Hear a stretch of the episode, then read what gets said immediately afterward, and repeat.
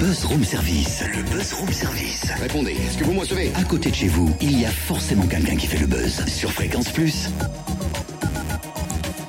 Hum, Totem, vu ta tête, tu m'as l'air de préparer encore un sale coup, toi. Ah non, pas du tout. Hein. C'est ma tête de je viens de sortir du lit, il faut que mon cerveau appuie sur le bouton on, tu vois. Ah, Ou, ouais. ou alors, si je sais, c'est peut-être aussi ma tête de on fait boum boum boum. Pardon, on fait boum, boum, boum. Bah oui. On fait boum boum boum boum boum boum boum boum boum boum boum boum boum boum boum boum boum boum boum boum boum. Voilà, il est content, il pourra dire qu'il a fait boum, boum, boum à 6h10 sur Fréquence Plus. Eh, c'est pas ma faute, ma petite Cynthia. Accusons plutôt Mika. Il a été l'une des têtes d'affiche hein, du festival franco-gourmande ce week-end. On a eu la chance de le rencontrer juste avant de euh, le voir sur scène. Un mec franchement sympa, naturel et surtout très drôle. D'ailleurs, pour la petite anecdote, Mika est arrivé dans le coin presse, la bouche remplie de bonnes choses. Alors Mika, musique et gastronomie, ça te plaît comme concept Hum, C'est, euh, je dois dire que c'est, euh, c'est, c'est un bon mélange en fait, parce que j'ai déjà fait la foire au vin à Colmar hein, plusieurs fois, et j'ai vu comment les gens, ça peut attirer un sorte de public qui est beaucoup plus large. Il y a des familles, il y a des gens de tous les âges, hein. il y a, il y a aussi, euh, les gens ne s'ennuient pas, il n'y a pas cette frustration qu'on peut retrouver de temps en temps dans les festivals où c'est une énergie différente. J'adore toutes sortes de festivals, j'adore bien sûr le- des, festivals où c'est juste de la musique, mais c'est en fait aujourd'hui c'est plus jamais juste de la musique. Quand on fait Glastonbury ou quand on va à Glastonbury, il y a énormément d'expériences qu'on peut avoir. C'est pas du tout juste de la musique. Si on a 16 ans, on veut vraiment essayer des choses.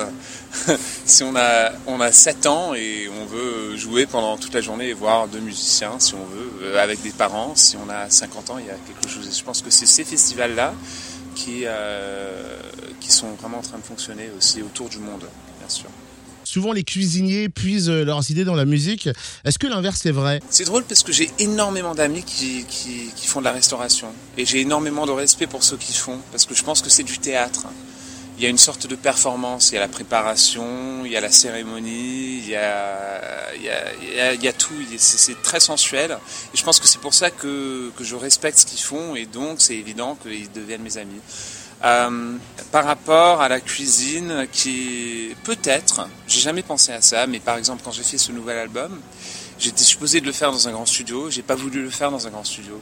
Après une semaine et demie, je suis parti je suis resté dans la maison que j'avais louée, qui était une petite maison des années 50. Et là-bas, tout le monde est venu pour travailler là-bas. J'ai acheté un ordinateur, j'ai loué un piano et, c'était un setup très simple, mais quand même, il y avait un salon juste à côté de la cuisine.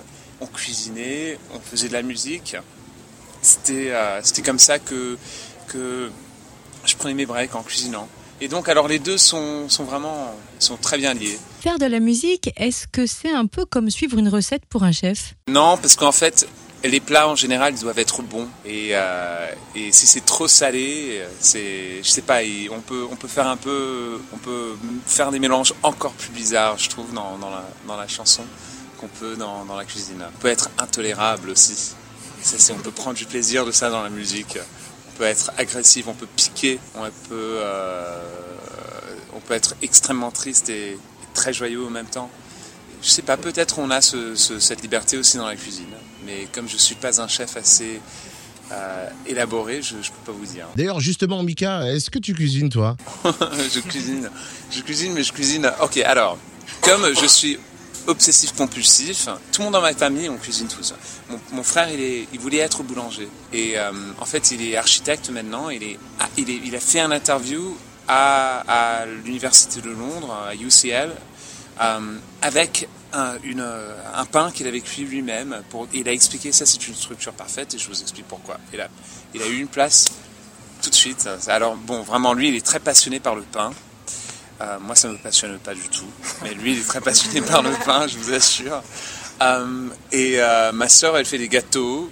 Ma sœur Zulaika, qui a habité, elle, elle, étudie à Esmod en Chine, et elle, elle fait la, la bouffe chinoise.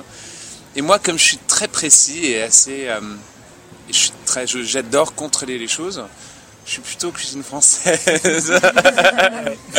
dans la précision, dans les mesures, dans les sauces, dans la température. Et, euh, et ouais, je suis intolérable dans la cuisine. Moi, quand je suis en cuisine, je, suis, je me transforme, je deviens un monstre. Pour moi, la cuisine, c'est comme une sorte de librairie. faut pas parler, faut pas toucher, il faut surtout pas goûter. Merci en tout cas Mika. Aussi bon donc en cuisine qu'en chanson, hein Écoute, j'ai l'impression, et moi je suis pas contre le fait qu'un de ces quatre, ils viennent nous préparer un petit déj, tu vois. Mmh, Quelle Alors, belle Un petit idée. déj soit anglais, libanais, parce qu'en fait il est de partout ce mec. C'est vrai. Ça peut être super surprenant comme petit déjeuner. Puis il nous l'amènera en chanson, puis je suis sûre que vu son univers coloré, ce sera un arc-en-ciel ce petit déj, quand il veut. Ouais. Vous pourrez en tout cas réécouter le Quand podcast. tu veux quoi Le petit déj? Bah oui, Ah oui, bien sûr. bah oui, Oui, bon, bah, bah oui. si tu veux aussi, on donnera le nom de son son tailleur, hein, parce que alors les costumes qu'il a, mais ils sont juste extraordinaires, quoi. Ouais, bah alors je pense que ce genre de costume, ça ne va qu'à Mika. Oui ça ne aussi. peut pas aller à tout le C'est monde. vrai vois-tu. qu'ils sont faits pour eux, c'est du C'est ça. sur mesure. Ah, je suis pas sûr que moi, par exemple, dans le même costume de Mika, ça fait plus bout de la facette, peut-être. Ah, mais toi ça te va bien le costume, tu as des vestes, Oui, tu les portes bien. mais t'as vu, il y en a certains Oui, costumes quand mais même. tu pourrais c'est- tenter justement des trucs aussi colorés ou complètement, euh, tu vois, un peu architecturaux. Là, il a vraiment des trucs, c'est des Mmh. œuvres d'art, ces, ces costumes. T'as grandi en 68, toi, c'est pas C'est possible. ça. Ah ouais. Woodstock, tout cas, tout ça, c'est non, toi, même non pas. Et non, pas. ouais. non, dix ans, un, un- de moins quand même. Vous pouvez réécouter le T'as podcast. lancé des pavés dans la rue, toi. hein Eh ben non plus. Vous pouvez réécouter le podcast de Mika dès 10h sur fréquenceplusfm.com et demain, deuxième partie de l'interview.